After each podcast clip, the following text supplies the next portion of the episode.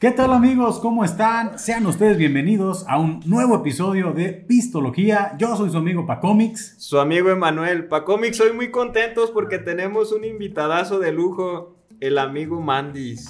El buen Mandis de Atotonilco, el Alto Jalisco. Sí, señor. Qué tan un placer. Qué bueno que ya se hizo esta entrevista, mi estimado, que más que entrevista va a ser una charla. No se había dado, fíjate, por situaciones diversas, pero estoy muy contento de que ya estés aquí platicando en esta mesa de Pistología Mandis. Seas bienvenido. Muchas ¿verdad? gracias, Muy muchas contentos de gracias. que estés aquí con nosotros. Muchas gracias, yo quería venir, hicimos lo posible, las circunstancias no, no nos lo permitieron en varias ocasiones, pero mira, lo importante es que ya estamos aquí.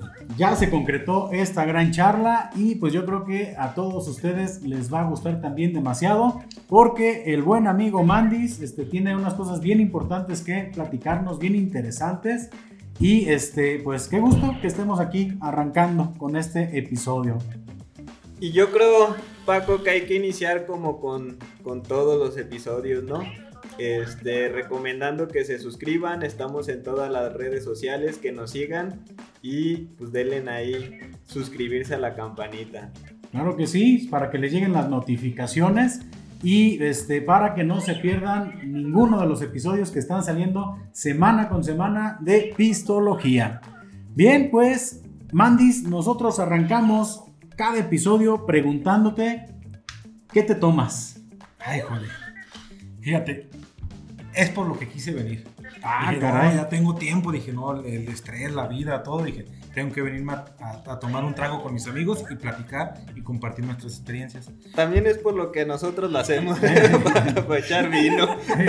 O sea, salimos, es porque salimos de casa y, y es el pretexto al podcast, pero... Es porque mi señora me dejó, si no. Ah, bueno. Bueno, yo creo que todos estamos en la misma situación, ¿eh? No te preocupes. Este, donde manda capitán, no, No, gobierna no. marinero. Así es. Mandis, ¿y qué tequila nos estás recomendando? Creo que ya lo recomendaron, pero a mí es, mi favorito. Generalmente casi es lo único que tomo. Y es el 7 leguas blanco. Me encanta a mí, sinceramente, su sabor, su aroma. Y, y sobre todo al día siguiente, que me pega un poquito últimamente, después de los 30 me ha pegado mucho. la ¿De los 30 tragos? De los 30 tragos y de los 30 años. Ah, no, bueno, dices que después de los 30 tragos a Todos, todos. todos se dan. A cualquiera, ¿da? Sí, sí. Este, me gustaría ponerle como, bueno, es una bebida que originalmente no es bebida como tal, sino lo vamos a acompañar con un poquito de, de Es- refresco de sabor naranja, como tipo naranjada. Sí, mira, lo que pasa es que aquí hay una, una historia interesante. Digo, ya habíamos platicado que, que el tequila 7 leguas pues entra dentro del top de tequilas aquí para los atotonilquenses en general, en lo personal también para mí. Pero tenemos por ahí como una, una receta muy curiosa que tú me presentaste y que después me estaba recordando que yo bauticé. Y vamos a ver qué tal le parece a Emanuel también. Le platicábamos hace un ratito y tengo curiosidad de ver qué, qué opina también. Que fíjate que nunca en mi vida me he tomado el tequila 7 leguas blanco en esa combinación, ¿eh? Va a estar interesante. O sea, la neta hoy sí me sorprendió el buen Mandis. Este, pues vamos probando. Confío en su buen gusto, ¿no? Pues, El- es, no sé, tú nos puedes hacer el honor de nombrar la bebida. Tú la bautizaste, tienes el derecho. Eh, Yo la descubrí, pero tú la bautizaste. Bueno, e- esa bebida que les vamos a, a presentar en este momento, y aquí estamos muy agradecidos también con BB-8, que está muy participativo también aquí en el podcast. ¿Cómo estás, BB-8? ¡Wow! Oye, ¿qué onda? ¿No tuviste dificultades aquí para llegar? Ok. De- ¿Vienes de una galaxia muy, muy lejana? ok. Va a ser la estrella del episodio.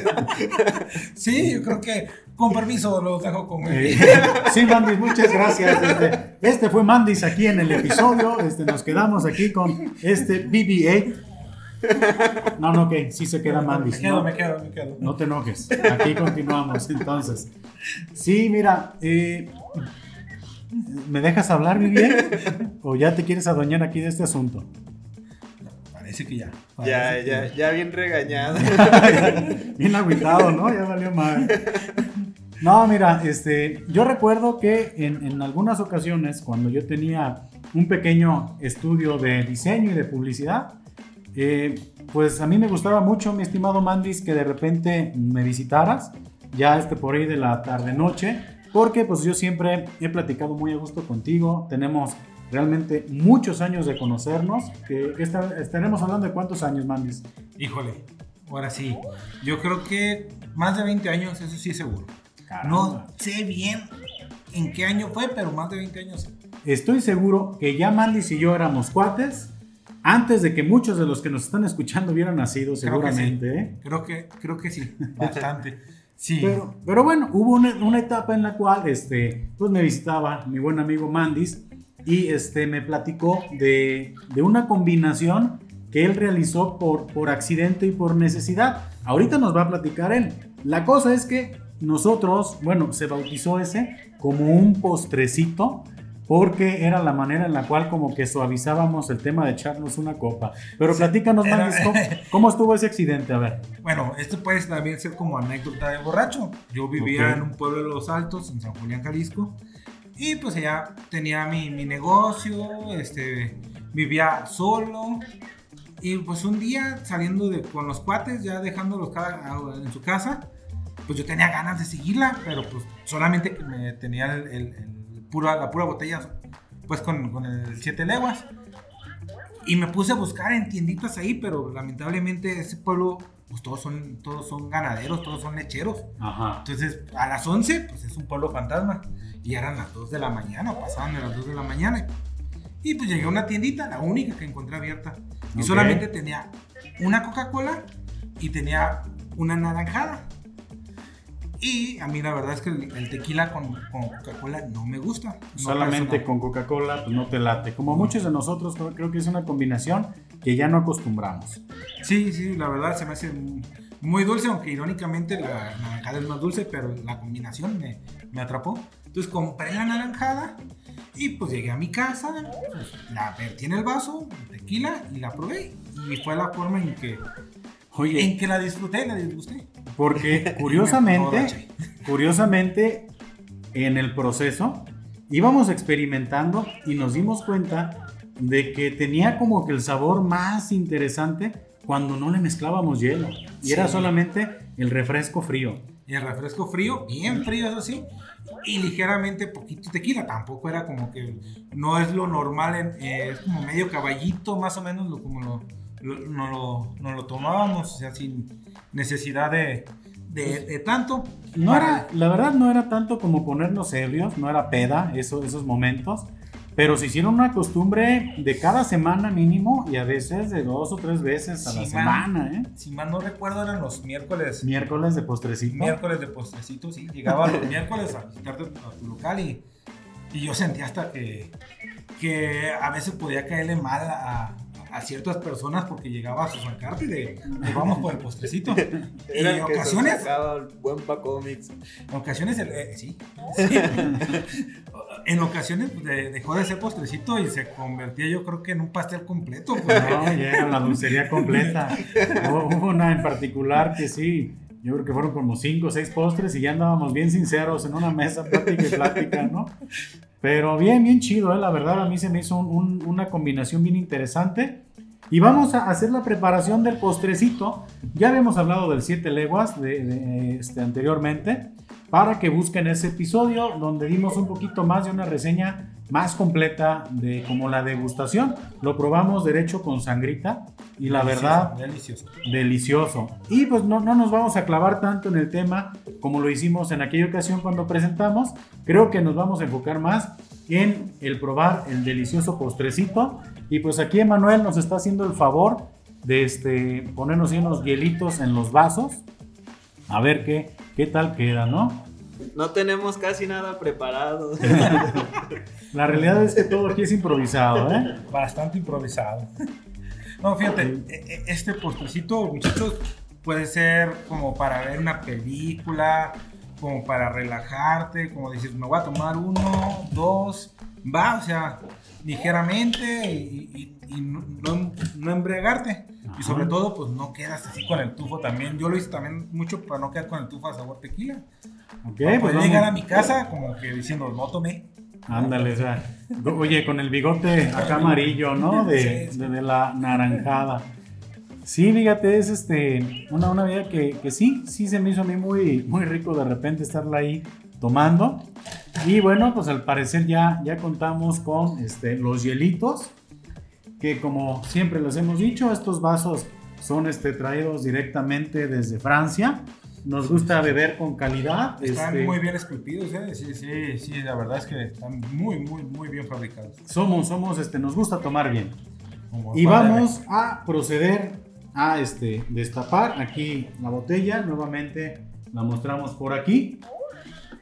Sí, También mira. Quiere, también quiere. ¿Te gusta la botella BBA? También quiere su postrecito, ¿eh? ¿Quieres postrecito BBA? Ay, chingado. No, no sé si fue así o no. Yo tampoco, ya no. Estoy diciendo que no. Pues te chingas. No te va a tocar. ok. A ver, bueno, pues vamos a comenzar. Dijimos que se trata de una bebida que no va. Es que es importante decirlo. No es porque andemos pichicateando el tequila. Pero realmente, si le pones de más, sí pierde un poquito como que ese equilibrio entre el saborcito de, la naranjada y, y, si lo haces cargadito, yo creo que rompes como que esa, ese misterio, ¿no? Sí, sí, y no fue creado tanto así como para, para embriagarte rápido, sino como para disfrutarse. Y es que fíjate que el nombre se me hace muy curioso porque hace muy bien referencia a lo que es la bebida, ¿no? Es como lo último, el postrecito, como así. Sí. Algo. Si te fijas, es. No sé si yo me serví más o se derritió el hielo, ¿eh? A ver si no la regué. No, no está, creo que el si hielo andamos, es el que no da me manché. ¿no? A ver, vamos a Ay, ponernos y parejos. nos va a vacunar a todos parejos. Órale, compadre. Aquí nadie se queda menos. Aquí todos pistean igual. Que la chingada. No, ah, tú- bueno, tú aquí le tomas ahorita de la, de Ay, la uno botella. derechito, ¿verdad? Todo derechito. Pues A ver, vamos procediendo aquí con la magia del jugo. De esta naranjada. Naranjada, es como naranjada mineral, Naranjada mineral. se puede decir. Y vamos a ver qué tal queda este asunto. Mira, si así como nos organizamos para pasarnos refresco, para servirnos el tequila, porque ¿sabes qué?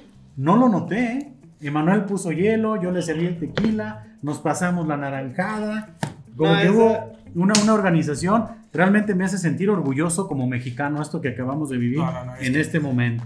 Eh, Esto es de amigo de borrachos, así de. Sí, ya bien organizaditos. Ahí sí, no hay bronca. Ahí nos formamos a todo dar. Bueno, vamos a probar la famos- el famoso postre. Como ustedes verán, no hay mucho que.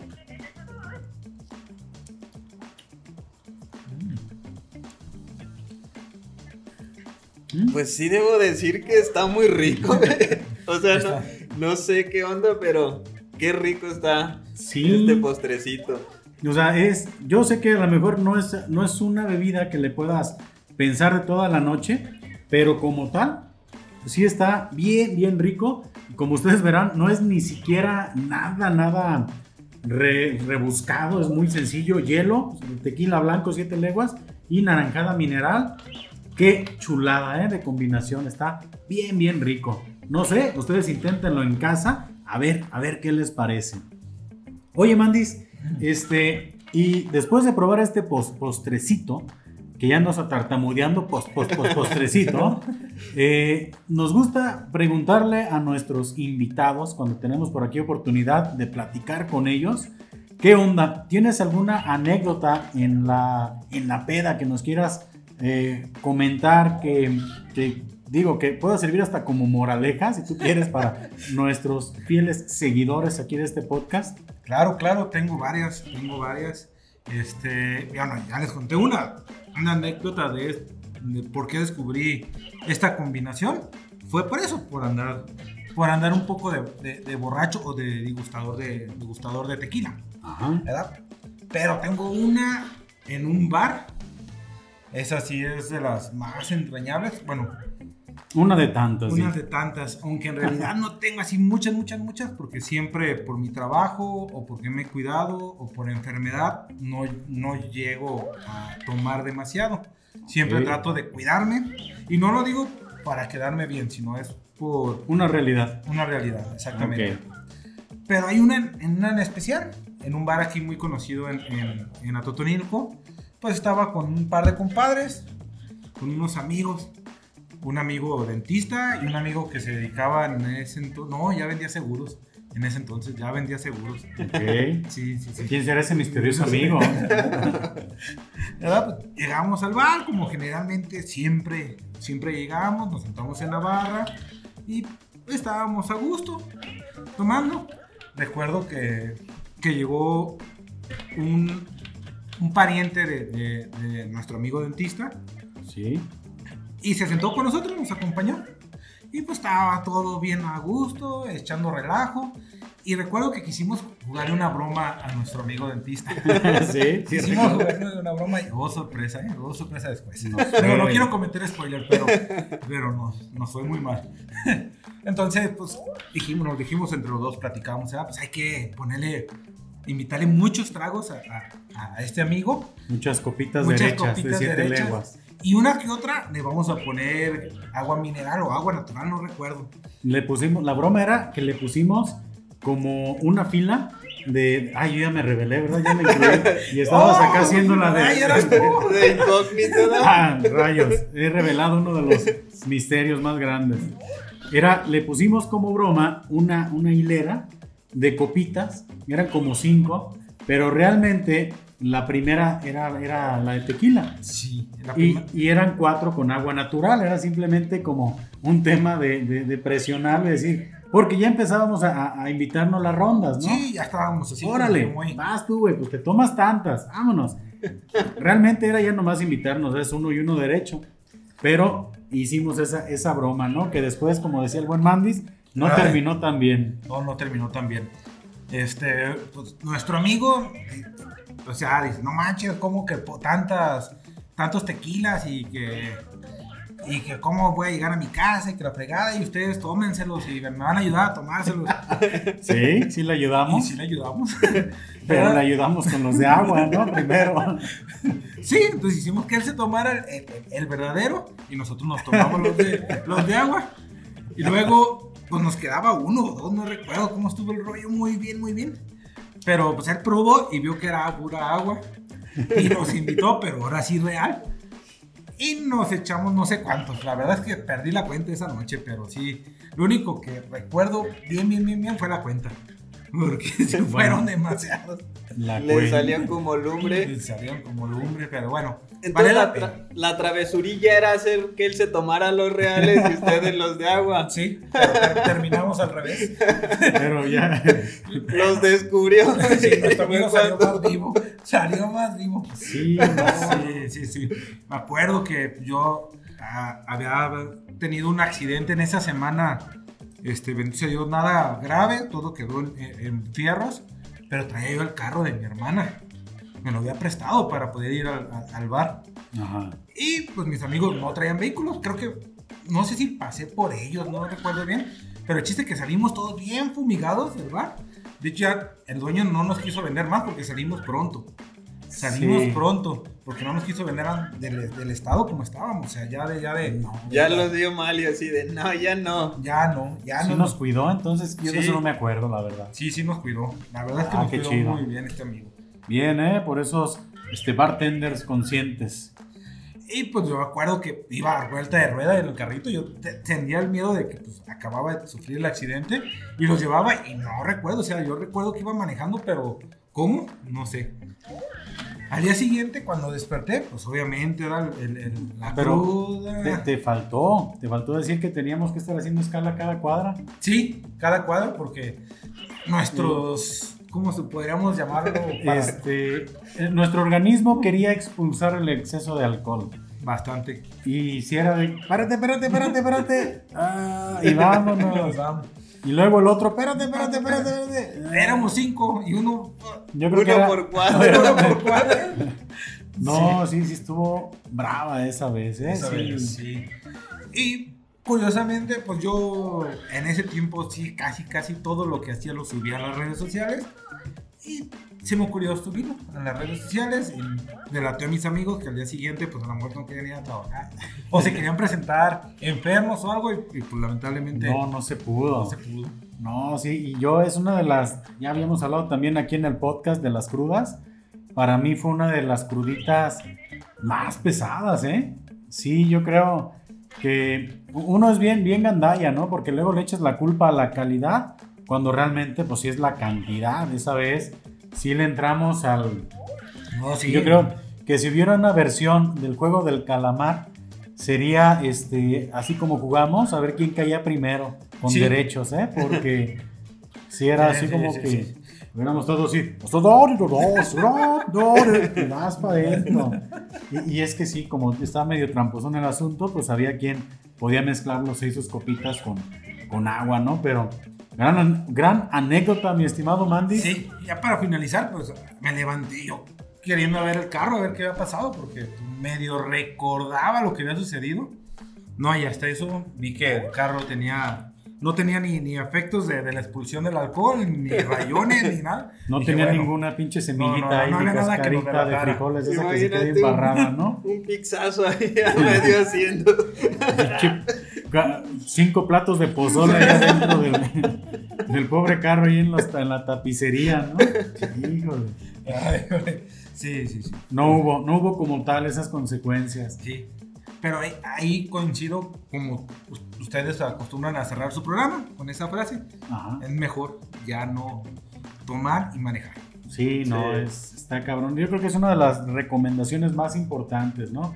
Y lo que realmente todos los que de repente nos hemos echado alguna copita o más, entramos en esa necedad de querer manejar, nos sentimos bien y realmente pues es un hecho que no tenemos pues nuestros sentidos al 100%, ¿no? Sí es este un riesgo. Pero mira, afortunadamente mi estimado Mandis salió bien librado ese asunto, ¿eh? Eso sí, y no lo volví a hacer jamás. Ya, si me voy a poner a tomar, no vuelvo a manejar.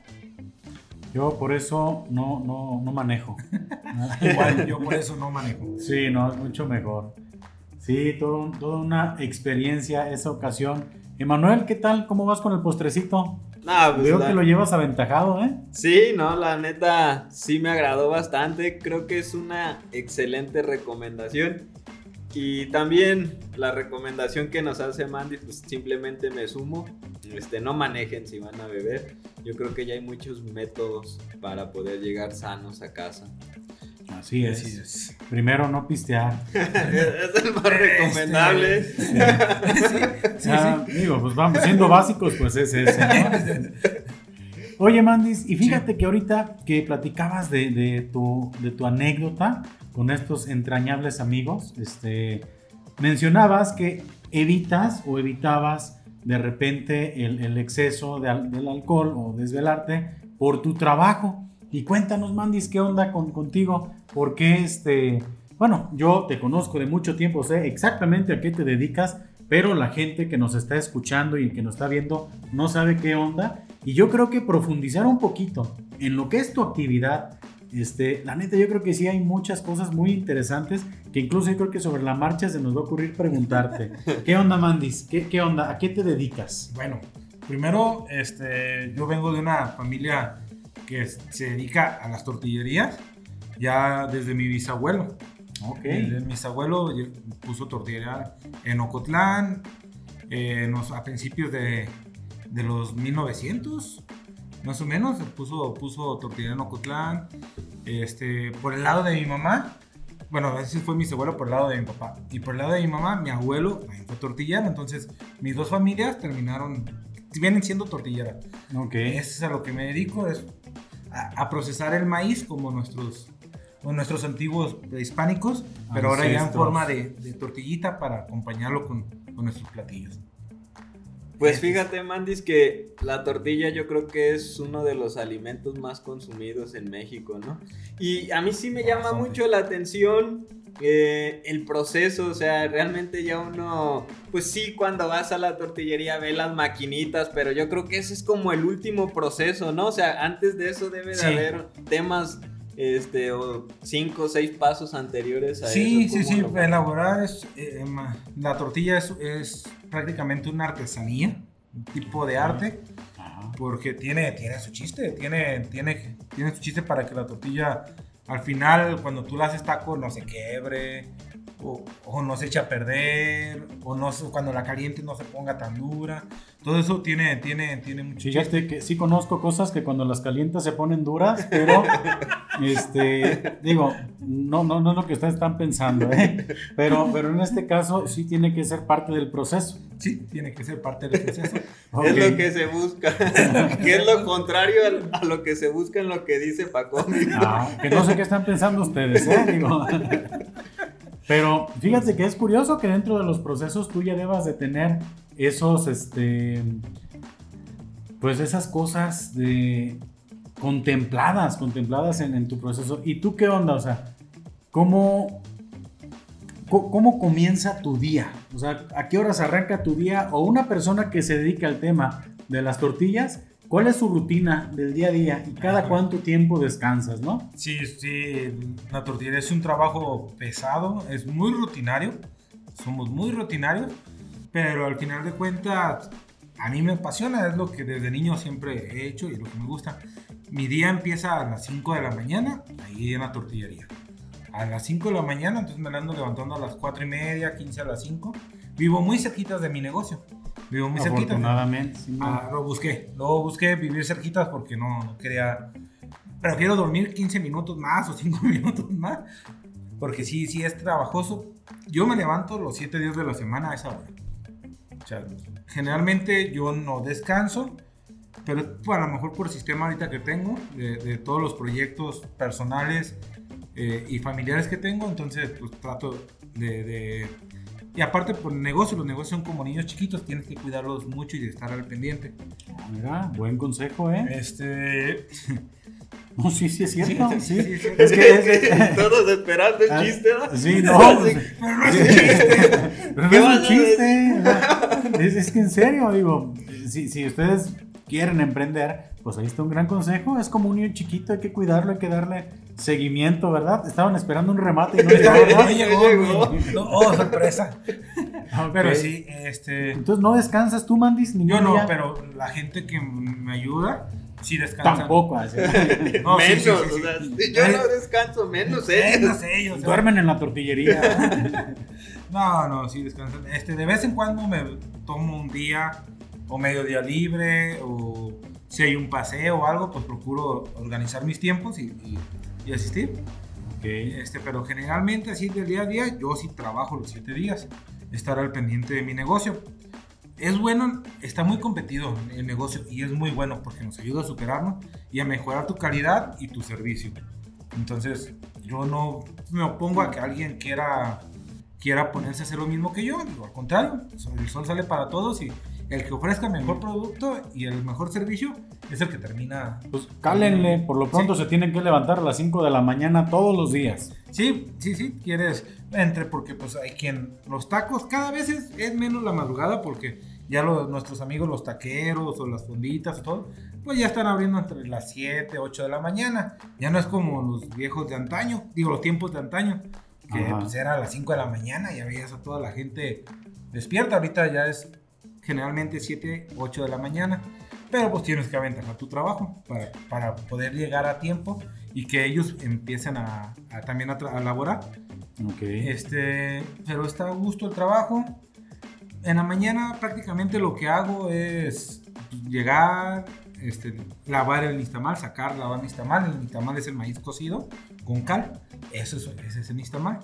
Ok. Eh, ya, pues, O sea, la- lavar el, el maíz con cal. no. O, o es. el, ma- el maíz se cose con agua y cal. Ese es el nistamal. Yo lavo el nistamal con pura agua. Muy bien. Agua. Entonces, para que el maíz se pueda llamar nixtamal, debe de tener el proceso de la Sí. cal. De la cal, sí. La cal es lo que le ayuda a conservar el maíz para que no se eche a perder. Ah, Eso es. es. Gente que nos está escuchando y que nos está viendo, también aprendan de este asunto, ¿eh? Recuerden que aquí a Pistología también vienen a aprender. Y sí me interesaba mucho de esto, ¿eh, Mandy, realmente sí quería, y qué bueno que tú fuiste llevando la conversación a ese punto, porque sí quería así como que le dijeras a toda la gente que a lo mejor desconoce de todo esto, cuál es el proceso, ¿no? De, de elaboración de una tortilla. Sí, Y de ahí, después de que tu nixtamal está, está lavado, lo lavamos porque, porque a veces la cal hace un exceso. Y es aquí en la región la tortilla amarilla a la mayoría no le gusta. Entonces hay que lavarlo y tomar el exceso de cal para que la tortilla salga blanca. Entonces tú lo mueles, obviamente en un molino. Un molino es un tepetate, pero ya industrial. Es como la, los- nuestros Ancestros. ancestros pues, molían sus, sus granos para hacer las tortillas, pero ahora ya en forma industrial. De hecho, las piedras son. Las piedras que lleva el molino son dos molcajetes prácticamente, pero circulares. Y son piedras. Son piedras, piedras volcánicas. de su piedra máquina. volcánica. Entonces, sí, tiene su forma de rayado y todo, tiene, eso tiene No, mucho claro, que o ver. sea, ya viene con un proceso industrial, pero Sí. sí. es como tal una piedra. Sí, es una piedra. Se sigue moliendo de en un tepetate, pero industrial. Eso yo lo desconocía, ¿eh? Sí, no, totalmente. Ahí podemos moler frijoles. A mí, anteriormente, ya tengo mucho tiempo que no, pero gente del barrio donde, donde tengo mi negocio me llevaba sus ollas de frijoles para cuando hacían fiestas. Este, se puede moler frijol, se puede moler garbanzo, todo cocido, obviamente. Y Ah, así ok. es ahí Sí. ya. Lo único que se muele, que no está cocido, es el maíz tostado, de donde sale el pinole. Ah, El pinole es puro maíz tostado. Lo tostas, lo mueles, y sale el pinole y ya lo más lo endulzas a, con lo que tú quieras, con un endulzante a tu gusto. Y fíjate que aquí lo más importante es que no se puede chiflar y comer pinole al mismo tiempo. Exacto. Exacto. Y para quien no, bueno, yo creo que el pinole sí es conocido, ¿no? En todo el país. Si hay quien no sepa qué es el pinole, igual le podemos explicar también porque este episodio de Pistología está muy académico, ¿eh? Sí, fíjate que el pinole es, bueno, yo lo descubrí en un podcast, el- más o menos el origen. En un podcast se llama La verdadera historia de México. Me encanta a mí mucho todo lo que tiene que ver con historia, política y guerra, ¿verdad? Entonces es como que eh, esos son mis, mis, mis gustos personales. Y en un podcast de La verdadera historia de México, o sea, es, es un dulce prehispánico. El pinole tiene, o sea, del tiempo de los, desde el tiempo de los aztecas, desde, sea, es antiquísimo. Y era la forma, o sea, es maíz tostado molido con piloncillo. Fíjate, Tal yo el cual. pinole lo ubico como muy navideño, como Sí. que en otras fechas no. O sea, yo tengo referencias como de niño de Navidad, ¿no? Que te daban tu bolsita con pinole y la Pa- chingada. es para rellenar los, los bolos, para no ponerle tanto dulce. Era trampada en las escuelas, Pero- así te aventaban pero yo medio tengo- kilo de pinole. Yo soy gran fan del pinole, ¿eh? De hecho, siempre que hay pinole, yo le encargo a mi buen amigo Mandis un Sí. puñito, Sí, este, porque sí es, a mí se me hace delicioso. Y, este, y la verdad sí, ya que se aproximan las fechas navideñas, pues ya podrán ustedes este, ver por ahí el pinole en, en varios lugares. Pero Sí. qué interesante que sea el maíz en, en sin cocer, pero, pero es así, sin ningún proceso. No, tostado solamente, tostado. Tostado. Tostado. Las piedras ahorita ya eh, industrialmente el piloncillo no lo, no lo muelen. O sea, Ok. tú- las piedras como giran tan rápido, tenemos un motor de, de 30 caballos de fuerza, pero gira tan rápido la piedra para, para hacer el proceso de, de molienda, que el piloncillo, lo- lo- no sé qué efecto tiene, el piloncillo y el chocolate, que hace que se peguen las piedras, se funden. Gira tan rápido, se prenden, eh, las piedras están girando y se prenden y se funden. Entonces, siempre le advertimos a la gente, no, que su maíz, cuando nos llevan maíz tostado para molerlo pinole, le decimos que no lleve ni chocolate, ni tabletas de chocolate, ni, ni piloncillo, O sea, Eso puro maíz. puro maíz. Lo que sí se le puede acompañar es con canela, barritos de canela. Ah, hay gente que le pone galletas marías. Ese ya es truco, ¿no? ¿Eh? Yo me quedé sorprendido la primera vez que vi cómo maíz revuelto con galletas marías. Pero sabe muy bueno el pinole así. Oh, sí. También inventaron su receta. ¿no? Sí, sí, Ya. sí, sí. ¿Qué tal, eh? Oye, Mandis, hay un. A lo mejor me estoy adelantando un montón de procesos, pero a mí se me hace muy curioso y no sé qué proceso o por qué lo hacen. Yo he visto que cuando vas a las tortillas, este, que está saliendo apenas la masa ya aplastada, como que lo van recogiendo, como el- los primeros tortillillas, Sí. como que las van recogiendo y le mueven algo a las máquinas. Ese proceso, ¿por qué? O sea, Eh, es- ¿salen mal hechas las tortillas o, o Es- cuál es tiene el mucho tema? que ver eso. Hay dos, hay dos formas o dos opciones. Una es que tu comal no, esté, no tenga la, la suficiente temperatura, que no esté bien caliente. Y entonces detienen las tortillas para que el comal se caliente un poquito más, porque, para que no salgan crudas. Y la otra, como las máquinas ya son industrializadas, llevan una pequeña compuerta arriba, que es la que a veces que tú dices que ves que le, que le movemos. Ajá, Es para hacerlas más redondas o más chiquitas. No, no la tortilla taquera, o sea, sino para que no salgan huevas y salgan bien redonditas. Ahí tú le vas metiendo la presión que vaya ocupando. Entre más masa tenga la, la tolva, que es la latina que ven ustedes adelante, pues menos presión ocupa ahí. Entonces se va bajando la masa, tú tienes que ir metiéndole más presión para que las tortillas salgan uniformes del mismo tamaño. Porque si le meten un bombazazo de masa, ¿no? Sí, Yo digo sí, que a sí. veces es un bombazo hasta Se arriba. ve el y- copetote, ¿no? Nomás empieza así moverse. esa- Ah, Ahí es la maña para, dice, porque para no estarle tan tan seguido, dices, ay, de una vez hasta arriba. Y más o menos como cuántos kilos son ahí los que le metes. A la, la tina, la tolva, le caben alrededor de unos 30 kilos de masa, más o menos, que vienen siendo como unos 23 kilos de tortillas. Ok, entonces quiere decir pues que el tema de estar haciendo tortillas, pues es una actividad física desgastante. Aunque no parece mucho, pero sí.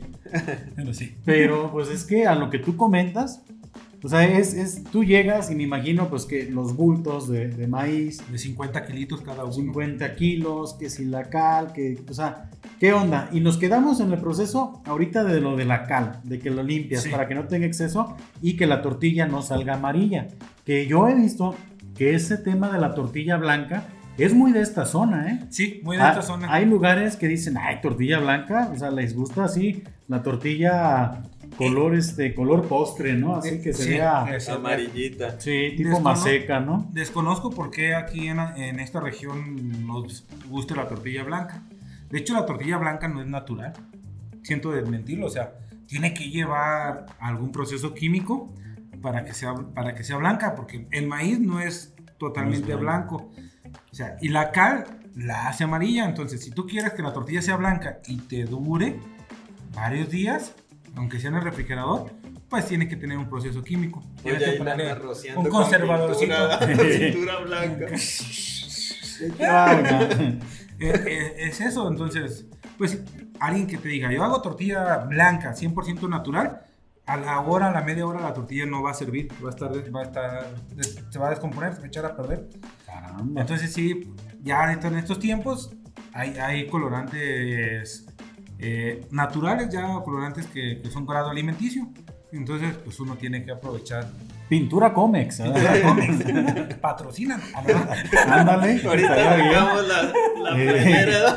Si quieres tus tortillas blancas, Pinturas Comex.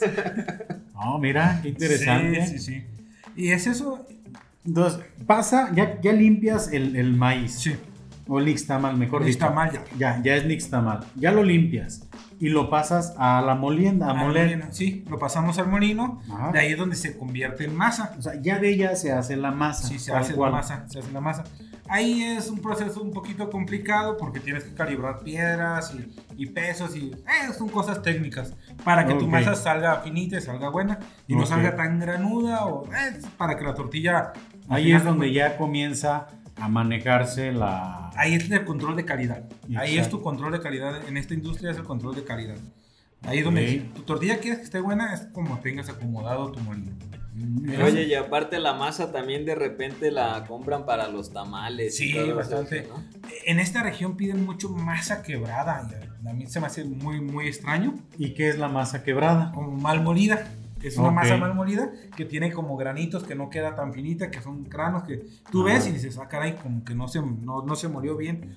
Está, es, es como si lo hubieran molido con tepetate cuando, o con el molcajete y que no queda tan finita. ¿Y finita, esa finita. para qué se usa más? Mucho la usan para los tamales. Ah, Es como, realmente demasiada gente aquí no la solicita Ok. para, para hacer tamales.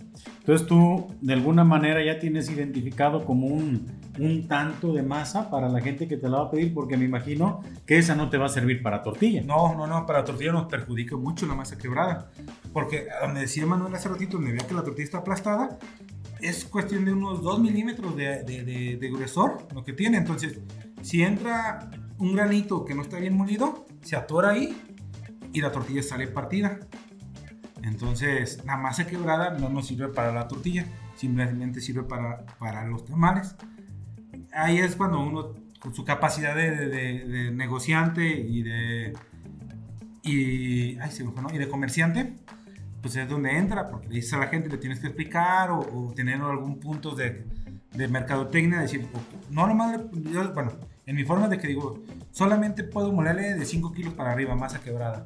Porque, Es una No tanda para ti, Sí. pues es una... sí, sí, porque a mí no me sirve esa masa, si me sirviera, pues No le hace. no, no, no hubiera bronca, pero como no me sirve esa masa, pues yo la tengo que desperdiciar si me sale mal. Y el molino no lo puedo controlar para 2, 3, 4 kilos de masa, sino generalmente como de 5 kilos en adelante. Y es eso, pero ahí entra ya pues la, la, la creatividad de, de cada... Y como sale del molino, ya la avientas así a, Sí, al... se, se tiene que no dejar reposar un poquito, como entre unos 15 a 20 minutos lo ideal. Lo ideal es dejarla reposar. ¿Por qué? No sé. Eso siempre me lo ha dicho mi abuelo. Tú deja reposar tu masa, mijo. Así que... Oye, Aprendizaje heredado, todos los tortilleros. Por fin sabemos la receta mágica. 15 minutos nosotros la aventábamos directo, No, ¿no? nos dejábamos 14. Ah, rayos. Caray. Estábamos tan cerca.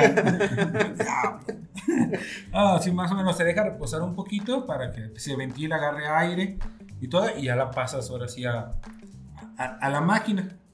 Y de ahí ya se bate, la máquina tiene unas aspas que se bate, y es donde sale ya la tortilla aplastada, donde dices, ahí donde controlas el grosor, porque a veces no sé si han visto que hay tortillas muy gruesas Sí. o muy delgaditas. o- ahí llevan, la máquina tiene una forma de, de- de adelgazar o engrosar la tortilla. ¿Y qué, por ejemplo, qué, qué grosor de la tortilla recomiendas para las quesadillas, man? Esa es una anécdota que tenemos de nuestra adolescencia. Esa es una, una buena anécdota. Por eso lo dice. Sí. Este, generalmente una tortilla normal tiene que pesar 30 gramos. Ok. Ese es más o menos el promedio. En la anécdota que nosotros tenemos es que yo llegué con mis amigos queriendo apantallar y traigo tortillas 3 puntos menos, o sea, pesando 20 gramos, ponle, más o menos, para que rindieran. Y desde entonces, hasta la fecha, hijo, Tres puntos menos. Nomás que ven que voy entrando y ya traes tortillas 3 puntos menos. Sí, eh, él fue una revelación y nosotros, este, pues sí lo agarramos de cotorreo, ¿no? Era como mi forma de hablar de, mi- de, de lo que me dedicaba, pero, Pero sí, bueno, estabas éramos adolescentes y eran otros. con viejos lobos ahí, ¿no? De la carrilla. Oye, entonces ya pasa por ese proceso y ya sale la tortilla cocida. Sí. O Sale- sea, cae y cae al cae- comal. los comales, son tres comales. Es ¿Y una- cuáles son los comales? ¿La banda que nosotros Sí, la vemos? banda que ustedes ven son comales, son puras tabletitas. Ya son comales. Ya está caliente, bueno, Sí, obvio, obvio, obviamente. para que se caliente y la tortilla se Sí. cocine. Sí, sí. Salen eh, más o menos, a bien, bien a los dorados que tiene que estar el comal. No lo sé, nosotros. Las máquinas tienen un sistema de, de puntos. Le- oye, le ponen la cara a un empleado. ¡Ah! Ya está bueno. No, no, no, es que si te tocas, ahora no traigo yo, pero generalmente siempre traigo a, a- Quemadas. Más, de alguna ampolla o quemadas. Ahora tengo como 15 días, yo creo que ya rompí récord, que no traigo ninguna quemada, porque Me- donde pasas y te rozas, Ya sí, con eso. es demasiado caliente. Entonces sí, es tener mucha precaución, ya. Y obviamente el, los y el chavos. calor los es generado a base de gas. A base de gas. Ok. Ya no es como antes la leña. Fíjate, yo creí que era como una resbaladillita ahí nomás donde se paseaba la tortilla, ¿no? Porque, porque Yo- es como una cadenita y yo dije, Sí. ahí viene ya bien paseada la tortilla, ¿no? Y va así. Y ya nomás, a mí lo, lo que yo veía es cómo, la verdad, quienes se encargan de estar quileando la tortilla, pues no les quema, ¿no? Así no les agarran. Se acostumbra uno, se acostumbra uno. Dije, no, es que esa madre se ve caliente. Sí, Yo todavía hasta la fecha que me pasan un plato caliente o algo, yo siempre digo, soy tortillero, no me quema, o sea, se acostumbra uno. Al principio, pues sí te, te bueno, o sea, a uno se le hacen como callitos de lo caliente, no sé, no sé si se vean, pues, pero Puedes acercarlo aquí a la GoPro. se ven como callos que ya, pues se te hacen los callos de lo caliente, Ajá. entonces ya uno agarra las tortillas y, y no se quema. Porque sí, a mí se me hacía súper entretenido porque pues, normalmente existe la famosa fila de las tortillas. Y para mí era de lo más entretenido cuando yo iba de chavito con, con mi mamá a las tortillas. Era, era bien interesante ver cómo se iba haciendo el altito, ¿no? Y a mí me daba coraje. Cuando ya veía que iba un altito que lo quitaran así, ¡ah! Nunca veía yo que se llenara pues el, el- el contenedor de las tortillas y era así como que déjelo que se llene, por favor. O sea, era así como que ya lo va a lograr y ahí van y las quitan, ¿no? Pero, pues fíjate que. Entonces tú podrías decir que el proceso para que desde que, bueno, ponle, que ya tienes molida tu masa, eh, a que salga la primera tortilla, o más bien, tú comienzas a las 5 de la mañana, ¿a qué hora sale la primera tortilla? Mejor. Como a las 5 y media. O sea, a las ya. 5 y media empiezo a producir ya tortillas, sí. Como hasta Ok. las 5 y media. Duro como media hora en, revisar que todo esté bien armado, en prender el molino, bueno, lavar, listamar, prender el molino, este, hacer algunas bolitas de masa para que se vayan reposando. Y entonces sí ya empiezo, empieza uno a, a- a echar a andar la máquina. Ok. Como media hora más o menos es lo que en mi negocio es lo que hago. Oye, Mandis, y más o menos cuántas, bueno, no eres nutriólogo, ¿verdad? Pero ¿cuántas tortillas recomiendas que un ser humano consuma al día? Esa Mira. pregunta. Tres es- kilos. Por mí, sí, tres Por mí kilos. ¿verdad? Sí, no hay problema. Una vez, cuando estaba cerca de mi boda, fue la única vez que me puse a dieta con, con un nutriólogo. Él me recomendaba comerme entre cuatro tortillas o cinco al día por mi dieta. Porque una tortilla representa una cantidad, él, él me explicaba que era una cantidad de, de cereal, Era una porción de cereal, una porción en la palabra, una porción de cereal. Y esa te la daban cinco tortillas. No, una tortilla. Una tortilla. Por porción. Entonces, si yo en mi dieta tenía cinco porciones de cereal, me podía comer cinco, cinco tortillas, aunque tenía que dejar de lado los frijoles, el arroz y todas esas cosas. Entonces, pues ahí dependiendo la dieta de, de cada quien. Ok. Entonces, tú vas a unos buenos tacos y la tortilla es más chiquita, más delgadita, pues entonces equivale como a un cuarto de tortilla o un cuarto de porción de tortilla o media porción de tortilla, dependiendo el tamaño de la, Pero de la sí tortilla, es, para variar. sí es increíble cómo realmente en la dieta del mexicano es imposible no comer tortilla. Es, es milenario, esto es, esto es el maíz lo, lo utilizaban muy- mucho nuestros ancestros, entonces pues tenemos la raíz. Aquí en México es la raíz es muy muy grande hacia el maíz, ya industrializado que es la tortilla. Pero es lo mismo, o sea, seguimos haciendo lo mismo que nuestros ancestros. Bueno, yo como la forma que veo, digo, estoy haciendo algo que nuestros ancestros hacían, o sea, veneraban el maíz, o sea, es algo algo Una tradición milenaria. sí, una tradición milenaria. Y es que también pues se acostumbra mucho en todo México los tacos, ¿no? Y la tortilla es el ingrediente base. Pues el maíz Base. en particular, Pues sí, o sea, tacos de lo que quieras, pero lleva tortilla. Sí. De, de lo que tú le quieras poner, pero lleva tortilla. de hecho hay por ahí un, un, este, un beat que tiene Sofía Niño de la Rivera, no sé si lo has escuchado. Sí, sí, sí, sí, sí. Donde dice pues que en México todo se cocina igual, pero se llama diferente, ¿no? o sea, es este... Sí, sí, sí, es muy bueno, es muy bueno. Sí, ¿no? Decía, oye, este, unas flautas. ¿Y qué es la flauta? Tortilla. Sí, ya. Este, Sofrita, enrollada. enrollada, le pones chilito. Eh, bueno, no. Y unas tostadas. Tortilla, frita, con lechuga. eh, Ah, bueno. Enchiladas. Enchiladas, tortilla, frita. Sí, con- sí, cierto. Entonces, Realmente, pues aquí en, México, pues la tortilla es, es la, la- la reina en, en la dieta del mexicano, ¿no?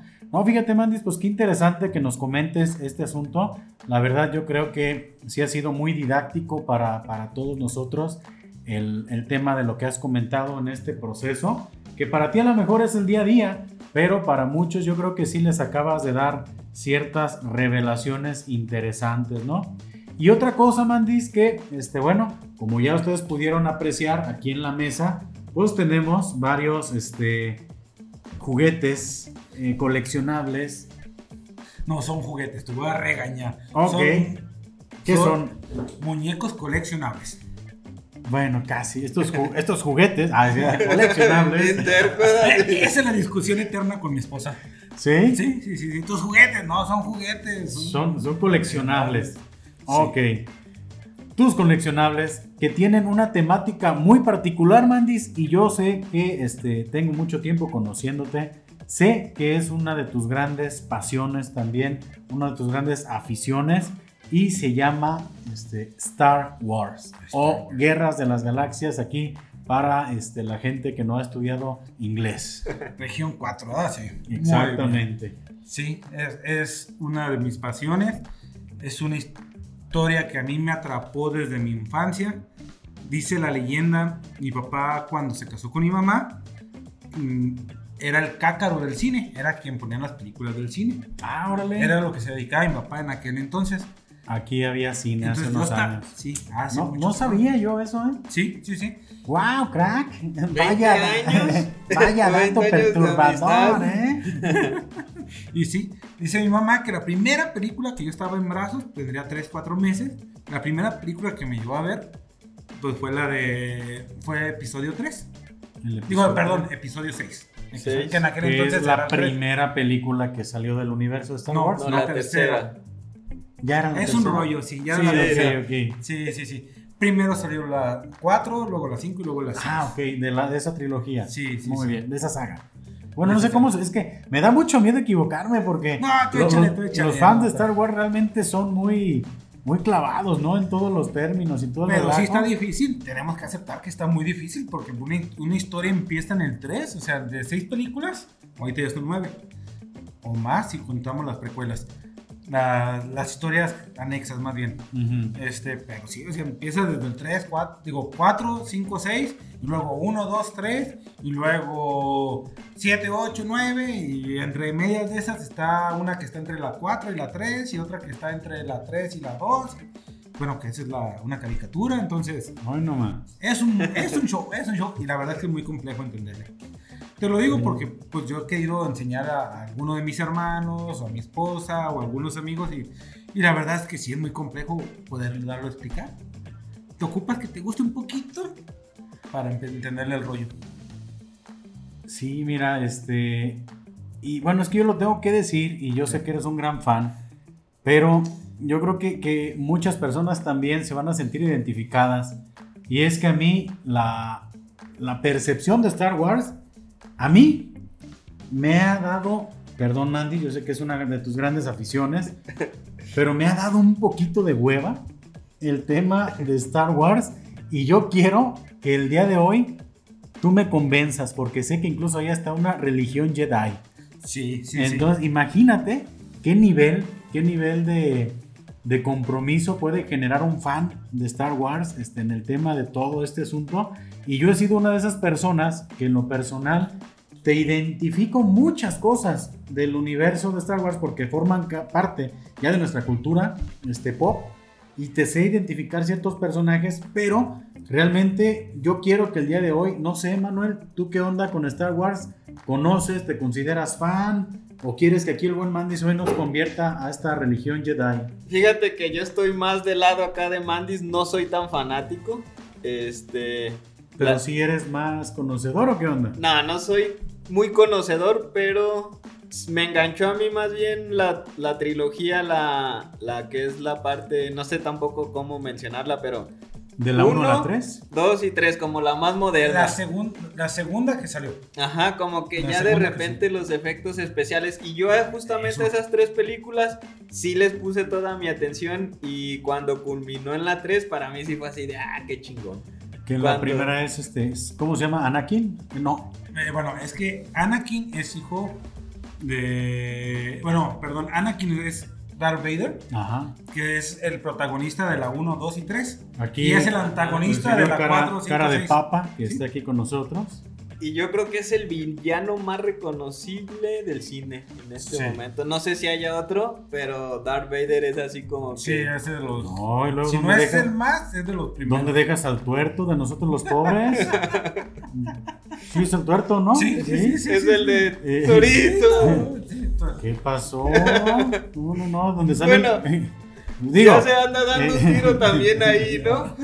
con Sí, con ¿no? Darth Vader en México, pero a lo mejor a nivel internacional. no, sí, es uno de los villanos. Sí, es, si no de los más, el más reconocido, ¿no? A sí, nivel sí, sí.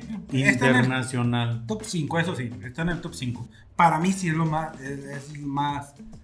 Es el, que- más el villano más representativo y es mi personaje favorito, inclusive. Ahí ver. está. es mi personaje favorito por todo el proceso que, que llevan en las historias. O sea, desde que es bueno, se convierte en malo, se, se redime y, y ayuda a, su, a sus hijos a, a terminar con todo el mal que él había cometido. ¿Y eso en qué parte sale? En la película 6. En el episodio 6. De las primeras tres. El regreso del Ah, ¿poco Jedi. sí se redime? Sí, sí, sí. Anakin, bueno, ya. Bueno, Luke, porque, porque eh, le corta la mano a su hijo, Luke, ¿no? Ese es en el, eh, sí, ese es en el, en el Imperio Contraataca, que es el episodio 5. Eh, ahí le corta la mano y es donde hace la escena más icónica, yo creo que del, también de las más icónicas. Yo creo que de la cultura pop actualmente sí es una de las escenas icónicas del cine, ¿no? Incluso pues, sale la parodia en Toy Story, en Los Simpsons. O sea, hay en un montón de lados donde sale esa famosa historia. Soy tu padre. Inclusive todavía en el, en el, fútbol se usa mucho la referencia, o sea, de, de cuando un equipo le, le, gana a otro, o por ejemplo en un clásico nacional, si ganan las chivas, salen. A me ha tocado ver a mí cartoons o, no sé cómo se le puedan llamar. Este, desplegados donde pues soy tu padre y las chivas disfrazada de Darth Vader o viceversa, la América. O sea, ya es. Este es, parte de la cultura. Frase, sí. Soy tu padre. Que originalmente no lo era. Originalmente no lo era. Hay un show muy raro en, con Darth Vader porque la voz lo hacía un, un actor y y la actuación hacia otro actor. Entonces. Ah, es cierto, ¿verdad? Sí, sí, sí. sí o sea, quien estaba en el traje era uno y le ponían. la voz de otro. Entonces, la escena no estaba grabada para, para ser Soy tu padre. No, no recuerdo bien ahorita exactamente. ¿Cuál fue el tema ahí con ese pues, Sí, en el guion no estaba. No decidieron cambiar y. ¿Qué acierto? Sí, sí, sí. Sí, pues es de las, de las series más y bueno, yo quiero hacer un stop porque se me acabó mi postre. No, sí anda con todo, ¿eh? No, sí, es que me gusta el postrecito. Sí, es, bueno, es algo rico. Y bueno, te comentaba yo ahorita, este, digo, estoy muy familiarizado con, con todo el, el, entorno, pero nunca he logrado generar esa, esa, este, afición tan profunda, ¿no? ¿Por qué? ¿Por qué me debería de gustar Star Wars, Mandis? Porque, bueno, un paréntesis primero. Emanuel, aprovechando el viaje. Claro que sí. Gracias, gracias. Es que te tocó del lado de los hielos, Emanuel. Perdón, amigo, perdón, amigo. No, acá está chido. sí, porque, bueno, ¿por qué? Porque tiene una historia política, porque tiene una estructura política genial, increíble desde el desde el Senado, desde la República, desde los representantes, desde que cada sistema tiene un representante, desde que cada parte también de, de ese sistema, parte individual, tiene un jefe de Estado. Eh, es un, en fin, o sea, es, es, un sistema muy, muy padre el político que maneja Star Wars. La religión Jedi, como tú lo decías, o la religión Sith, que es el bien y el mal, buscando un equilibrio. Siempre los dos eh, buscando un equilibrio este, las historias de guerra, militares, tiene muchísimo contenido, este, ciencia ficción, o sea, la imaginación a... a, ¿Sí sabes cuál es cuál? Sí, claro. Los, los tuve checando todo el tiempo. Dije, van a estar bien atentos. vamos a ver, ¿eh? A ver, ustedes que vieron aquí toda la función, ¿sí fue el vaso que nos tocaba o no? Contesten, amigos, ah, como en las pistas de Blue, ¿no? Una pequeña broma, ¿no? Como la que le hicieron a su amigo el dentista. Estoy vengando. Está vengando a mi amigo, está vengando mi amigo. No, no, no, está padre. Bueno, ¿por qué si ocupas que te guste mucho este rollo? No sé, o sea, si me preguntas a mí, ¿por qué me gusta Star Wars? No te sabría decir bien, bien por qué me gusta. Creo que por todo lo que te acabo de decir, todos los sistemas que maneja, toda la, todo el enrollo, la estructura que tiene, porque tanto tiene como mucha literatura. Aparte, si te encanta la literatura, pues tiene demasiada, o sea, son libros, infinidad de libros, cómics. Si te gusta el arte plástico, tiene también demasiadas esculturas. Este, para grabar las películas es, es un rollo. Pues son superproducciones. Sí, son superproducciones. Entonces, y todo, todo, generalmente, pues ahorita ya con el CGI, ya las últimas ya no es tanto así como antes de, de que todo era, o sea, producido real. Mm. últimamente ya los efectos visuales que tienen son demasiado buenos. Inclusive es una patente, creo, en, las películas que comentaba Emanuel, tanto como en sonido como en el, el CGI se empezó ahí a utilizar. El Dolby Surround no es verdad. algo así. No estoy muy bien seguro que lo fue lo que hizo George Lucas con el sonido y el CGI ahí empezó. Entonces, e, eso es, eso es creatividad de Star Wars.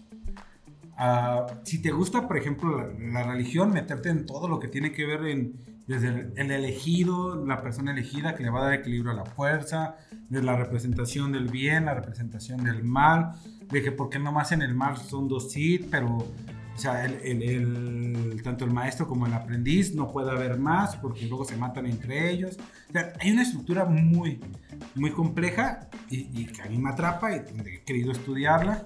También tanto la religión Sith, o sea, desde los principales, desde los primeros templos Sith, o sea, todo, todo, todo como que viene desde la prehistoria, avanzando, avanzando. Es, es- es una infinidad de, O sea, sí te atrapa. contenido, sí. Cuando te empiezas a sumergir en el universo, sí te- ¿Y ha sido ese el universo original?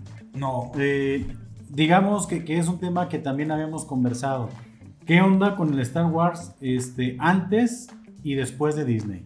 Sí, e- e- es, es un show porque antes de Disney, ahorita se le conoce como Legends. O sea, era un universo también, o sea, gigantesco.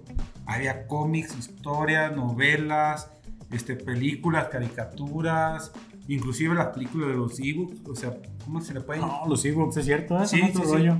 Sí, o sea, hay- había mucho contenido que pertenecía a Star Wars. Lo compra Disney y dice, esto me gusta, esto no me gusta, empieza a despreciar muchas cosas que, y empieza a crear nuevo contenido, a cambiar o mezclar personajes. Ahí ya no participaba George Lucas. Ahí ya no participa George Lucas. George Lucas le dije, usted señor lo inventó, muy, mucho gusto, pero váyase a descansar a su casa y tenga sus milloncitos porque no lo vendió. No, Bien triste, ¿da? bien con billetes. ¿Quién lo hubiera pensado, Billetes no? de mil dólares. sí, sí, Oye, sí. entonces de las 7 en adelante ya George Lucas no No, participa. George Lucas no. Es, lo consideran como asesor. Ok. Que simplemente fue una o dos veces al set de grabación y. Nada más acabó. para decir, ¿no? Así llegó. ¿Todo bien? Checando, ¿da? Sí se Pásale. ve chida la máscara. Está bien el sable de luz. Gracias. Gracias. Que le vaya muy bien. Gracias. Sí, las películas que tú dices que, que te empezaron a gustar, hay muchos fans de Star Wars, de la 1, la 2 y la 3, que no les gusta la historia como tal, porque los efectos son increíbles. O sea, a mí, sinceramente, me encantan la 1, la 2 y la 3. Las últimas de Disney casi no me gustan. Así es, puedo decir que son mis menos favoritos de la última trilogía. Y es Pero- que fíjate, a mí me gusta esa parte porque cuentan la historia de cómo Anakin se convierte en Darth Vader. Y justamente la 3 es la que hace esa transición. Y hay una escena que a mí la neta me late un chingo, que es cuando llega Anakin al templo Jedi. Que entra donde están todos los niños. Y es donde ya dices, ok, o sea, este... Ya esto ya, ya estuvo, ¿no? Ya, ya, Este ya su, su conversión definitiva de pasar de, de, de las chivas a la América, del bien al mal, del mal al bien, o sea, así es, y es, es increíble que una persona que protegía la vida llegue y mate niños. Ah, la madre, ¿sale eso ahí? Sí, sí. Se ve una Eh, imagen nada más así. Es. Ah, bien asustado, ¿verdad? No mames. No, no, no, no, no, no, no. Haz de cuenta como el juego de Digo. calamar medio disfrazado. Sí, pero digo, tampoco es que sea spoiler, ¿no? Hace cuánto No, que salió ya eso. salió hace- Eso en el 2005, la última, esa Eh, fue en el más o 2005. No, ya, ya, o sea que ni se quejen. No, No, ya. hay ningún tipo de spoiler, véanlas. Sí, sí, sí, ya hace 16 años, sí, que salió esa película, entonces ya. Y esa es como la historia que a mí me, me late, ¿no? Porque se ve a Anakin de niño, Anakin ya más adulto que anda ahí medio de, querendón, y querendón, la anda chingada. de con- Don Juan con, con la Padme. Y ya cuando, en la 3, que es cuando ya se pasa al lado oscuro y se convierte en Darth Vader, ¿no? Y es donde nacen sus hijos, que le dan le dan continuación a la historia de las... Que de la- son Luke, y la princesa Leia. que andaban ahí eh, de- haciéndose Sí, ojitos. un poquito de incesto ahí, también está medio raro eso. Como Pero- que se va por caminos medios curiosos, se da de No, y es que yo hablaba, pues, también de, de que esa princesa Leia con su traje de esclava. eh, Esclava de ya, de... No, qué barbaridad. Es que yo pensaba que era un tema de mi adolescencia. Este, decía, no mames. Pero la verdad es que hasta la fecha sigo viendo. Y pues, ¿qué, qué onda, no? qué chido, sí, ¿no? sí, sí. Ya, es el contenido más fuerte sexualmente hablando que ha tenido Star Wars. porque ya en, la- en- las precuelas que hay, pues sí, ya le, la inclusión y todo, ya le bajan. Ajá. Y también, pues, el respeto, todo, o sea, pero si ese era un traje de esclavo, o sea, el contexto era que era una esclava y era en otro mundo con otros ciertos personajes muy diferentes a los humanoides. Entonces es por eso que usaba ese disfraz. Pero la verdad es que la princesa Leia se, se veía espectacular.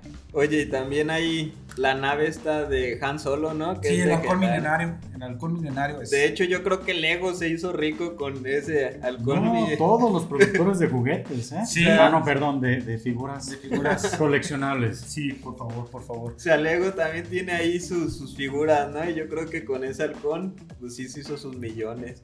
No, y fíjate que es una nave bien reconocible, o sea, poca gente no sabe cuál es ese halcón milenario.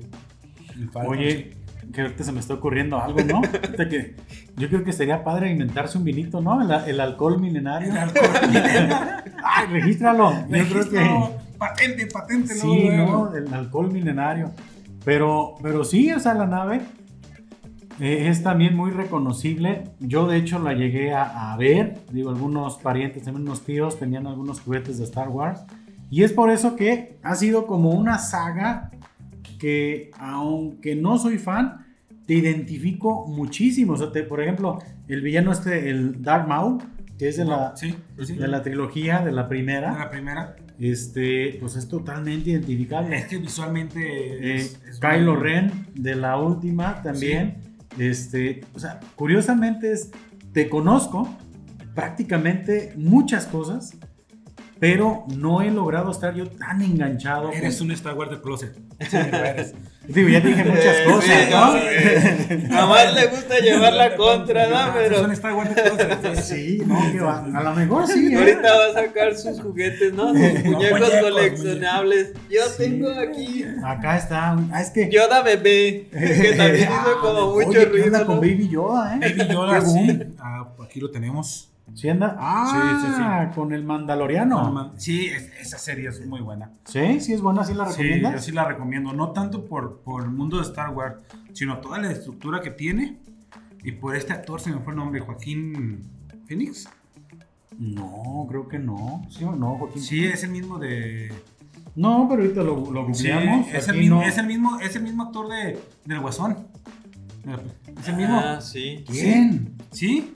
¿Quién? De la última ¿El película de, de Joker, sí. No, no es, señor. Sí. Nos vamos a meter en debate. Este Ah. hombre salió, este hombre es este. Déjame ver. No, no, no. El que trae el trajecito El de del última cazador. película. Sí, sí, sí. Es No, una- él- eso es otra religión muy. Ese camarada es Pedro Pascal. Pedro Pascal. Pedro Pascal. Eh, y el otro es Joaquín Phoenix, sí. Ah, sí sale Joaquín Phoenix también en esa. No, no, no, yo me equivoqué. Ok. Estoy, estoy. Yes.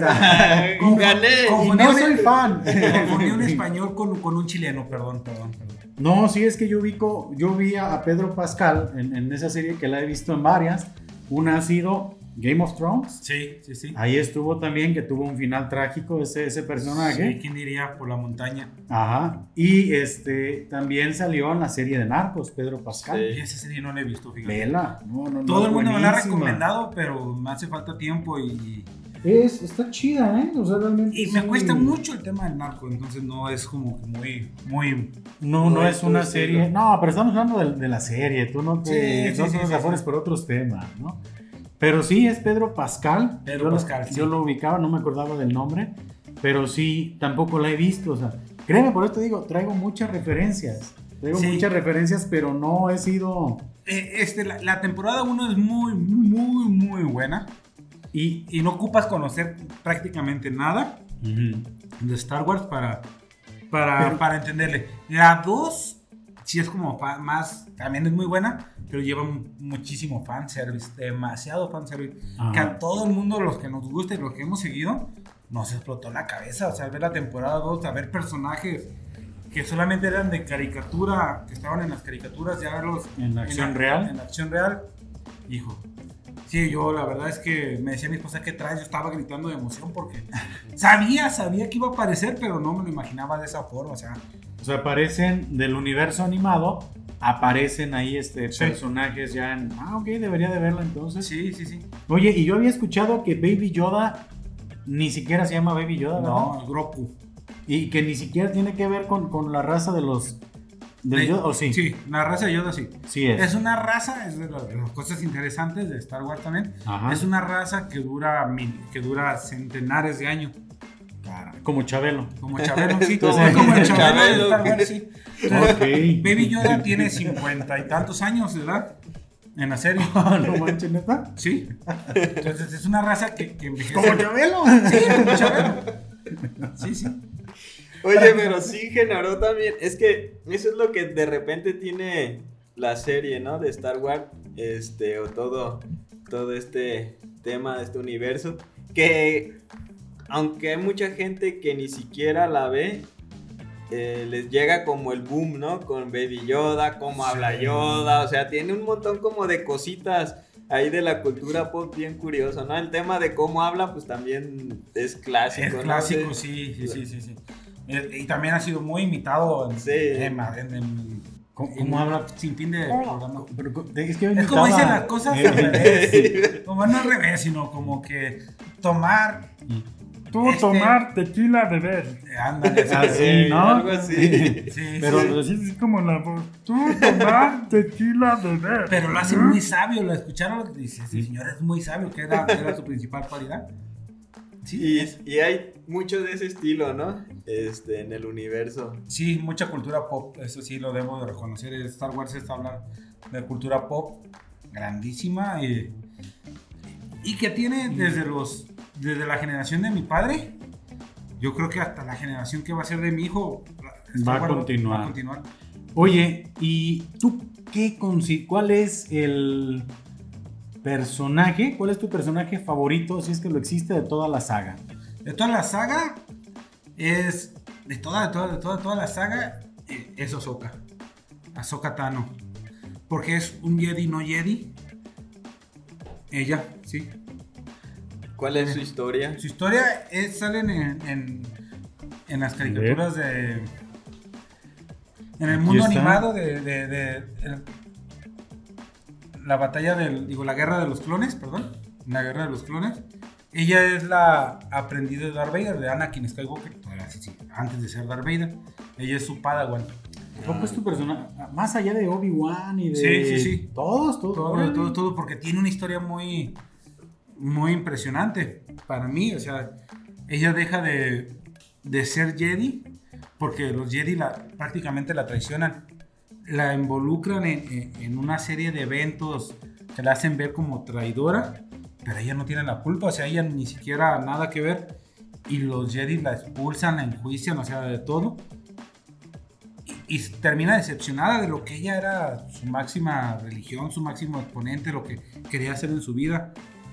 Y después se dedica, o sea, leyendo las novelas, tanto las novelas gráficas como novelas literarias, como cómics, como todo, se va reivindicando, reivindicando y, y- y va, creyendo, va, va siendo como otra, no es tipo de especie de religión, sino se va siendo muy sabia, muy madura y, y va orientando tanto a los, a los rebeldes, ya en la, en la- en la primera trilogía, este, tanto como ahora en el Mandalorian es, es muy importante. O sea, es, es un personaje muy complejo, pero que tiene un desarrollo enorme. Entonces tú consideras este, que ella es tu personaje de Sí. Que es gigantesca la, la variedad de personajes, Sí, ¿eh? sí, sí. Es ella, Darth Vader y Obi-Wan. Son mis tres personajes así claves, claves, claves. Oye, y si es un personaje, por ejemplo, yo no conocía. O sea, creo que, que sí es un poquito más. Un personaje que está más en el fondo, ¿no? O sea, Sí. que sí hay que conocer más para, para conocer su historia, para saber qué onda con su desarrollo. Este, porque sí, yo no la ubicaba. O sea, yo ubico pues, la línea Sí, sí, sí, principal, la- las películas, que la- las películas es un universo enorme, pero todo lo que tiene que ver con literatura, todo lo que tiene que ver con cómics es, y, con, y sobre todo en el mundo animado, es un personaje muy, muy relevante, es un personaje central. ¿Y tu película favorita de Híjole. las nueve? De las nueve, yo creo que Nueva, Una Nueva Esperanza, la primera que salió, esa es mi favorita, así favorita. Que viene favorita, siendo el episodio 4. que viene siendo el episodio 4, sí. Ok. Esa es mi favorita. Y después es la el regreso de los Sith. también es ver la conversión de Anakin de un Jedi a, a un Sith y ver todo el mundo, todo lo que pasa para que lo lleva a ello.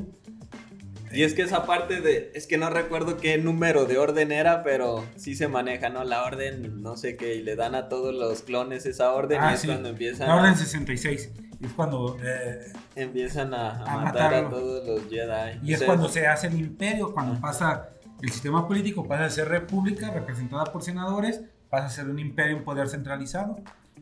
Y en este caso, para quien quiera comenzar a sumergirse en el mundo de Star Wars, ¿cuál es la película que tú recomiendas? ¿Realmente recomiendas que inicien como fueron saliendo? No. ¿O si recomiendas del episodio 1 en adelante? Si ya, si van a empezar a meterse en este mundo, agarren orden. Es mucho Del más uno. fácil, sí. Ok. Del 1 en adelante. Ah, entre, por ejemplo, hay dos películas entre el 3 y el 4, que es Rogue One y la película de Solo, de Han Solo. Ujú. Entre la película 3, digo 2 y 3, episodio 2 y episodio 3, está toda la guerra de los clones, que hasta acaba de Que son series animadas. Series animadas, creo que son... Ah, caramba, entonces sí es seguimiento fuera del universo cinematográfico. Sí, sí, sí, bastante. Y, y- em, y historias de cómics, o sea, Muchísimo. hay, hay- hay centenares de cómics, historias en esto. Pero con las películas, sin meterse en lo que está Inter, sin todo ese asunto, sí le, sí le agarras completamente la onda a todo. Sí, sí, sí, sí. No te pierdes, no es que digas, híjole, es que no viste esta onda. O sea, sí puedes entender completamente todo el universo. Sí, que te llevas unos dos meses, yo creo que yo me he aventado hasta tres, cuatro meses seguiditos viéndola en orden. Sobre todo cuando va a salir una nueva película, empiezo a ver todo en orden otra vez. Metódicamente, Caramba, qué paciencia. para llegar, sí, para tra- traer todo, todo bien fresco Ok. y poderme emocionar y, y- y ver la película a mi gusto. Wow, No, mira, pues está muy, muy interesante. Yo creo que este, mucha gente que no es fan de Star Wars, hoy yo creo que acaba de, de tener muchas referencias muy interesantes para que se comiencen a sumergir. Tu, este, tu BB-8 sale en la última trilogía, ¿verdad? En la última trilogía, sí. Ok. Como que hacen un lado los, robo- los robots icónicos, que es Artu, Artu y, y C-3PO. Artudito, o acá para los compas, el Arturito. El Arturito y, y el, C-3PO, y el que- C-3PO, que ¿verdad? es el de dos patas, el, el Ajá. amarillito, Ajá. que generalmente todo el mundo lo conoce así como que el robot de amarillito. Ajá. Sí. Y eso, y es la mercadotecnia de, de, de este Disney, sacaron Ajá. su BB-8. Que también les pegó muy duro, ¿no? Sí, les pegó muy duro, pues ve, Aquí está, Ahí ¿verdad? está. Que ya ha estado muy callado, ¿eh? Ya, Sí, ya ya- no ha dicho sé. nada. ya no ha dicho Se nada. quedó callado. Se quedó escuchando. Que quedó dormido, creo que no le dimos tequila. ¿Qué pasó? Se agüitó porque no le dimos postrecito, ¿eh? No le preguntamos mucho, ¿ah? ¿Mm? Ya, parece que te durmió. Ya se quedó A ver si dormido. quiere despertar ahorita. Pues estimado Mandis, yo creo que este todo esto que nos has platicado el día de hoy. Ahí despertó. Ah, ya, ya, Ya. quería cotorrear, ¿ah? También. Pues ya nos vamos, ya despierta. Como los niños en fiesta, ¿no? Antes no se quedó dormido en una silla, ¿no? Eres muy simpático, ¿eh? Sí, fíjate, creo que eh, ahora sí que estuvimos este, yendo a varios este, lugares, desde una tortillería hasta un universo muy, muy lejano con este podcast. Y sé, sé que este, realmente a mucha gente le, le- le va a hacer mucho clic todo esto que acabamos de hablar. A otra gente quizás este, que no esté tan familiarizada con este asunto. Pero denle una oportunidad, creo que es un universo muy interesante, muy profundo, muy este, lleno de, de, este, cosas pues, padrísimas que yo en lo personal como compromiso me llevo. Tú me acabas de decir que soy Star Warsero de Closet. Sí. Vamos, vamos a darle una oportunidad como tal. Sé que te gusta mucho el anime. Acaba de sacar Disney Plus unas. cierto. Creo que son 7 o 9 episodios. No recuerdo bien cuál es la cantidad. Ajá, como están muy buenos. Y no ocupas ver, saber nada. Nada de Star Wars. Sí. La verdad es que. Y, y es otro pedo muy diferente a lo que conocemos. ¿o Si tiene conoces, relación? entiendes. Y si no conoces, también te, te envuelven. Ajá. O sea, no, no es necesariamente conocer para entenderles, pero si conoces, mucho mejor, entiendes más referencias. Pero se disfruta aunque no, no conozcan. Disney. Plus, ok, ya lo escucharon, recomendación. Hay que buscar en Disney Plus la serie. Este, igual me voy a dar permiso también de googlearla. Y este se llama. Mm, Se me fue el nombre, se me fue el nombre. Déjame ver, ¿eh? No te Lo, preocupes. lo traía ahorita. Sabía que se me iba a olvidar. Está- es como con temática samurai, ¿no? Sí, sí, sí. le- no. Bioma salió antes. Es. Déjame ver. Ay, te, te digo. Es. Ay, caramba. No, no aparece. A lo mejor no la busqué bien. Star Wars. Este. Mm, Déjale, doy un trago de tequila a ver si me acuerdo. Para agarrar memoria, ¿da? Visions. Vision, sí. Ok. sí. Pues ya escucharon. Es Star Wars Visions como visión. Eh, búsquenla. eh, aquí nos la recomienda nuestro buen Sí. amigo Mandis. Y este, pues creo que esto fue todo un, un- un carrusel de emociones, este episodio, estimado Mandis.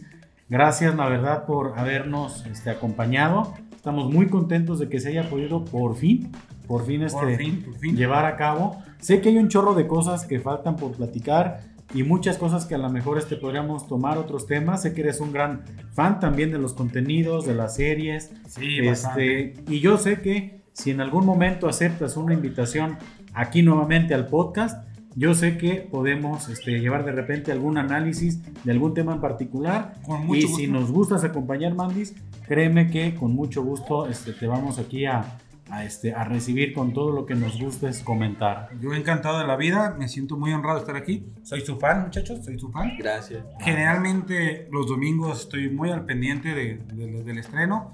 Tengo un par de semanitas con demasiado trabajo y situaciones familiares que no he podido degustar de su programa, pero me voy a poner al corriente. Pero generalmente sale y lo escucho y hago trato de hacer un comentario en YouTube. Lo veo generalmente, en, digo, lo escucho en Spotify por tiempo. Sí, sí, sí, adelante. Y luego me meto a YouTube y ya las cosas que escuché en Spotify que me interesan ver, pues ya analizo, veo y listo. Y si hago un comentario, y si puedo hacer un comentario, lo hago. No, Pero pues mira, fan, es- sí, sí, estamos muy, muy agradecidos contigo, Mandis, porque pues, nos has este, mostrado tu, tu apoyo desde un inicio. Sí, sí ahí están tus comentarios, efectivamente. Y este, pues nuevamente, mi estimado Mandis, gracias, la verdad. Espero que te hayas pasado muy, muy bien De aquí maravilla, de maravilla. en este tu podcast de confianza, Pistología. Y este, algún consejo que le quieras dar a la juventud actual. Ay, sí, David. Junten para su jubilación. No lo malgasten. Hay que juntar para su jubilación. Exacto. Pues gracias, Mandis. Este. Y compren rea- muchos seguros. Ah, sí, Ah, no, también. también. Cuiden su patrimonio también. Reafirmo aquí el comentario de Pacomics, una plática muy amena, la verdad estamos muy contentos, muy contentos que hayas podido venir y creo que aportaste un montón, aprendimos un montón y es un tema bien, bien, bien interesante. Incluso ya hasta descubrimos aquí que Pacomics, ¿no? Es... Es Star Wars. no. Star Wars, Star ¿cómo se de closet. Sí, sí, sí. Así es, pues lo verán. Yo, si, si, si logro engancharme así de chido, yo no voy a tener problema en decirles que soy fan de, de Star Wars. Perfecto. Conozco todo, casi, casi. Bueno, no, no conozco ni la nada, nada. Pero al menos tengo ciertas referencias. Sí, sí, sí. Mandis. No. Pues, como siempre, nos despedimos aquí de Pistología. Levanta tu vasito. Salud Salud. y saludos. Y si no toman, pues tomen. Y si van a tomar, pues no manejen. Hasta la próxima.